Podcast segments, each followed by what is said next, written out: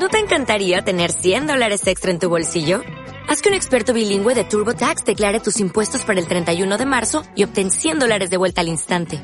Porque no importa cuáles hayan sido tus logros del año pasado, TurboTax hace que cuenten. Obtén 100 dólares de vuelta y tus impuestos con 100% de precisión. Solo con Intuit TurboTax. Debes declarar para el 31 de marzo. Crédito solo aplicable al costo de la presentación federal con TurboTax Full Service. Oferta sujeta a cambios o cancelación en cualquier momento. Hola, muy buenos días. Bienvenido al último vídeo de esta trilogía en la que hemos estado hablando del conflicto checheno. Así que te recomiendo que veas los anteriores vídeos que te dejo aquí arriba y luego vuelvas. De todas maneras, prepara tu ojete porque lo que te voy a contar hoy es una de las operaciones de rescate de rehenes más bestia y salvaje que hemos visto en este canal. Mira que hemos tratado unas cuantas, ¿eh? Bloco Pixas, ha llegado el momento de ponerse en la piel de un terrorista checheno, un Spetsnaz ruso y un civil random que ha ido a ver una obra de teatro tan tranquilo junto a su familia o pareja. Estate atento porque este vídeo puede ayudarte en caso de que te encuentres en una situación parecida, ya que te voy a ir contando con detalle todo lo que sucedió en esta crisis de rehenes del teatro Dubrovka en Moscú. Ah, y no te olvides de que hacemos directo entre semana todos los días en Twitch, que muchos llegáis todo perdidos y decís en el chat, ah, joder, no sabía que tenías Twitch. Pero vamos a ver, si llevamos casi cuatro años streameando allí non-stop. No me seáis achorrados y pasar a saludar aunque sea de cago la leche. Dentro intro.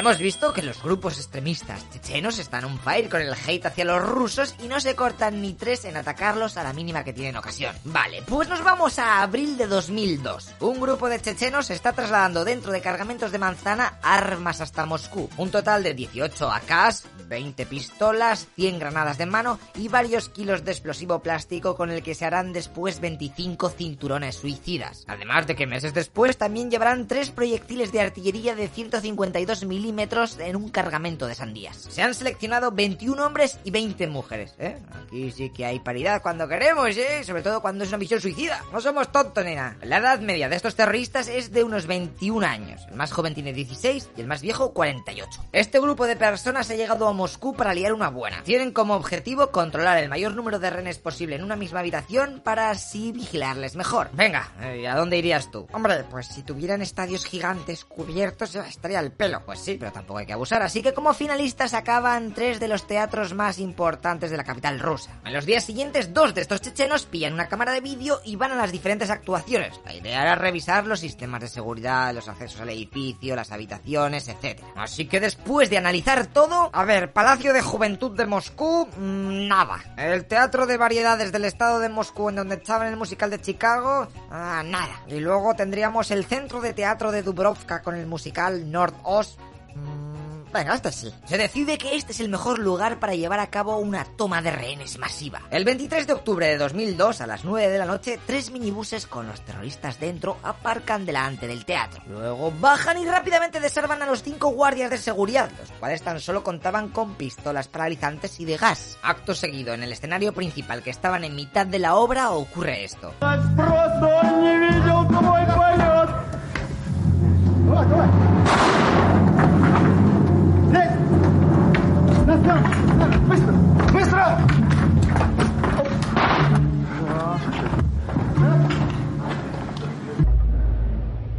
Uno de los terroristas ha subido, dispara unas ráfagas y ordena a los actores que bajen de allí. La mayoría de los chechenos se quedan en la sala principal, mientras que otro grupo va habitación por habitación pillando al resto de personas que había en las instalaciones y las traen para el salón. De todas maneras, en estos primeros momentos de tensión y de no saber qué estaba ocurriendo, algunos actores y empleados del teatro consiguen encerrarse en las habitaciones y finalmente huyen del edificio por las ventanas y puertas de emergencia. Acaba de empezar el secuestro. Han pillado como rehenes nada más y nada menos que a 900 personas. Todos los que seáis extranjeros y tengáis aquí mismo el pasaporte, os vamos a liberar porque con vosotros no va la movida esta. Mientras algunos de los civiles comienzan a enseñar sus acreditaciones de que no son de allí, los chechenos colocan los proyectiles de artillería. Uno en mitad del patio de butacas y otros dos arriba de la terraza, con la intención de que si tienen que explotar todo eso, pues que todo se venga abajo. Los chechenos dejan a los rehenes usar su teléfono para informar de que están siendo cautivos y a los pocos minutos llegan allí las fuerzas policiales rodeando todo el complejo. Una hora después de haber empezado el secuestro, un teniente del ejército ruso pasa el cordón policial y se mete en el edificio para negociar con los terroristas. Oye, gente, a ver, os propongo un intercambio. Me pilléis a mí y dejáis marchar a los niños, ¿vale?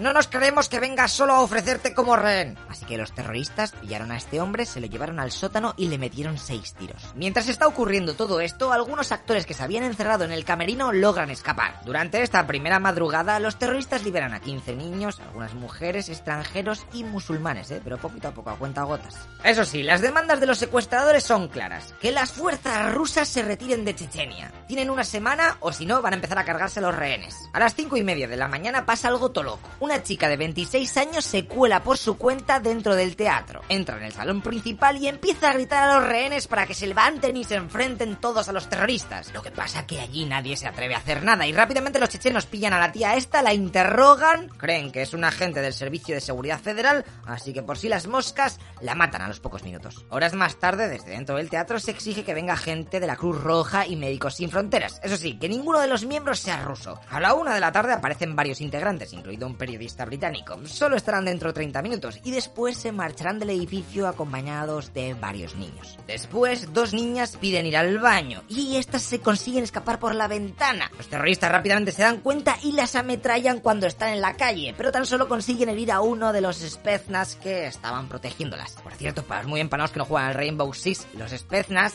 son los comandos de fuerzas especiales de élite militares y policiales de Rusia. Esa noche también se lleva al teatro cajas de medicinas y productos de higiene para los rehenes, además de que dejan entrar a un periodista que graba cómo está el ambiente dentro del teatro. Allí puede entrevistar a algunos de los terroristas que dicen a cámara, no tenemos nada que perder. Hemos recorrido 2.000 kilómetros hasta llegar aquí, no hay vuelta atrás. Hemos venido a morir. Nuestro lema es libertad y paraíso. Al día siguiente, otro hombre rompe el cordón policial, que yo digo, madre mía, hay inútiles que están vigilando eso, ¿no? Que se están colando todos. Bueno, resulta que este hombre cree que su hijo se encuentra entre los rehenes y quiere intercambiarse por él. Pero no, siento, tío, te has confundido, allí no está. Los terroristas rápidamente lo detienen y al rato, pues acaso es un policía o un agente, se lo cargan. Así que por favor no os hagáis los héroes, a no sé que lo veáis muy muy muy fácil.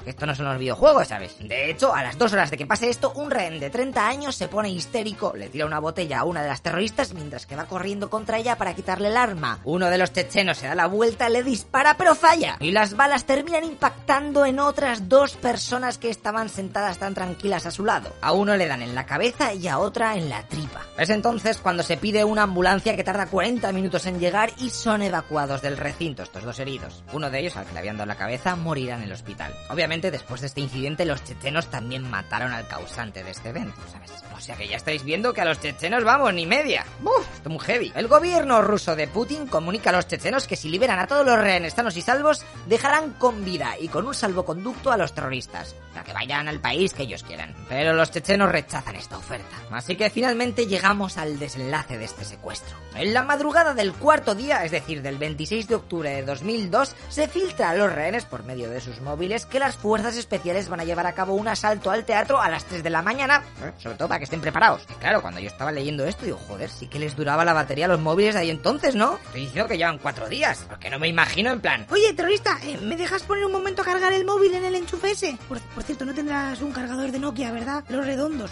Madre mía, no sé si puedo hacer humor con todo lo que está pasando. Bueno, aunque todavía no ha muerto gente, bueno, sí que ha muerto gente, pero... uf, Espérate sentado que viene lo bueno. La movida esa de avisar que iba a ser a las 3 de la mañana era toda una estrategia porque sabían que aquella información seguramente terminarían sabiéndola los terroristas. Así que después de que llegasen las 3 de la mañana...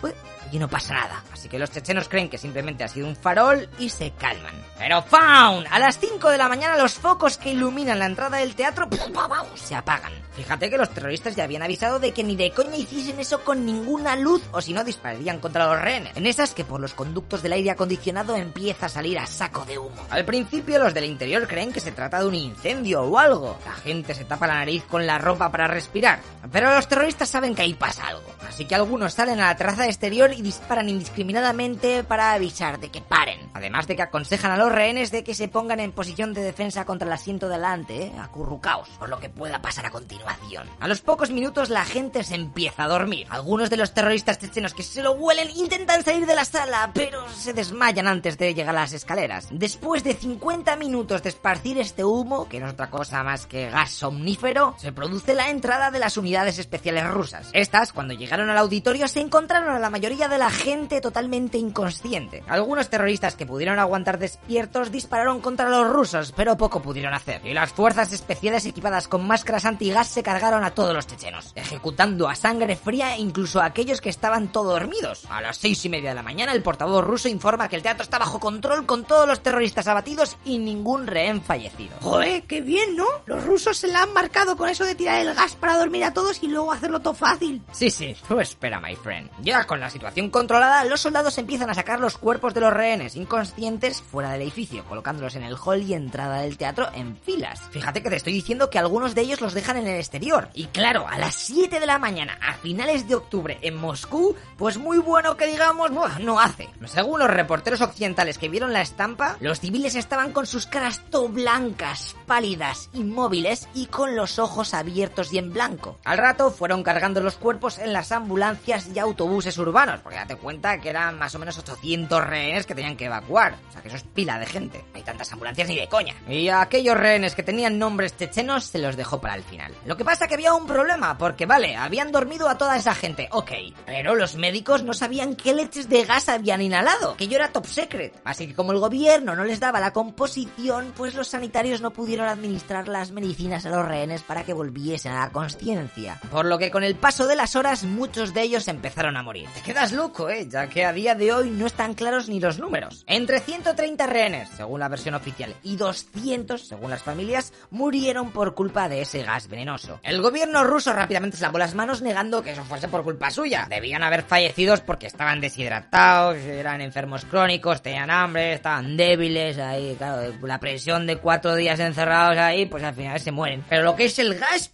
no había tenido nada que ver, ¿eh? Porque era totalmente inofensivo. Lo que pasa que la realidad era bien distinta. Ese gas somnífero era tan potente que había dejado a todo el mundo inconsciente en la posición que les había pillado. Por ejemplo, ¿veis a esta persona de aquí? Se ha desmayado con la cabeza hacia atrás. ¿Y eso es peligroso? No. Lo siguiente. La gravedad va a actuar con su lengua todo relajada y esta va a taponar las vías aéreas. Así que seguramente muera asfixiada. Esto es lo mítico que has tenido que oír de tragarse la lengua. Que en verdad está mal dicho porque la lengua no se puede tragar. Lo que pasa es que cuando una persona está inconsciente, pues el músculo se relaja y se desplaza hacia atrás por su propio peso y obstruye las vías aéreas. Y si a esto le sumamos que los soldados cuando iban colocando los cuerpos los fueron apilando boca arriba, pues sale, muchos de los rehenes murieron por falta de oxígeno mientras dormían. Bueno, mientras estaban inconscientes ahí apilados, en vez de ponerlos en posición de seguridad, ¿eh? Como tienes que hacer cuando veas a alguien desmayado, ¿eh? Que la lengua se va para atrás, acuérdate. Que ya ves, por esta cosa que parece una chorrada murieron cerca de 200 personas. De todas maneras, también hubo rehenes que consiguieron sobrevivir, pero por culpa de haber pasado mucho tiempo sin oxígeno, sufrieron lesiones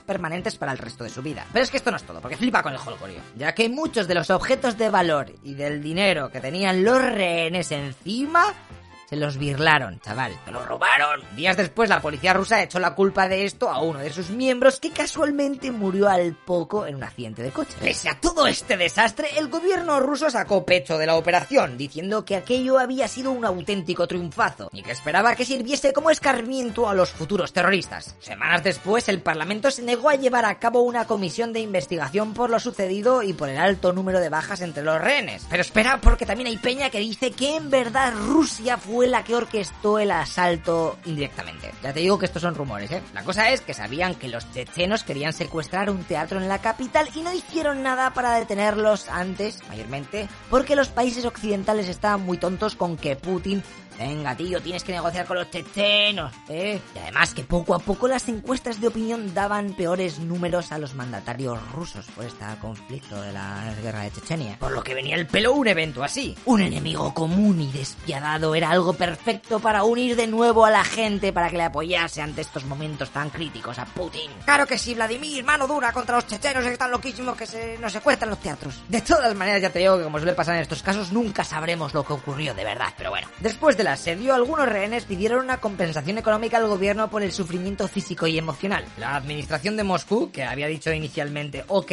os vamos a pagar 1.500 a los supervivientes y el doble a cada familia de los fallecidos, finalmente rechazó todas las reclamaciones menos a uno y no pagaron nada. Así que en 2011 el Tribunal Europeo de Derechos Humanos dictó sentencia, obligando a Rusia a que pagase las indemnizaciones y también dijeron que habían hecho una planificación y conducción inadecuada de la operación de rescate, o sea, un auténtico desastre. Y esto más o menos sería la crisis de rehenes del teatro de Moscú, pero por lo menos que lo hayas entendido más o menos y que por favor eh, no te encuentres en una situación como esta en toda tu partida porque tiene que ser telita. Así que ponemos punto y final a esta trilogía del conflicto checheno. Y con toda la información que os habéis metido entre pecho y espalda podéis hacer un doctorado o algo. Nos vemos en la siguiente historita de la leche, que es sorpresa, mayormente porque llevo un cacao con los guiones que. De todas maneras, te veo en Twitch, como hemos dicho al principio, ¿vale?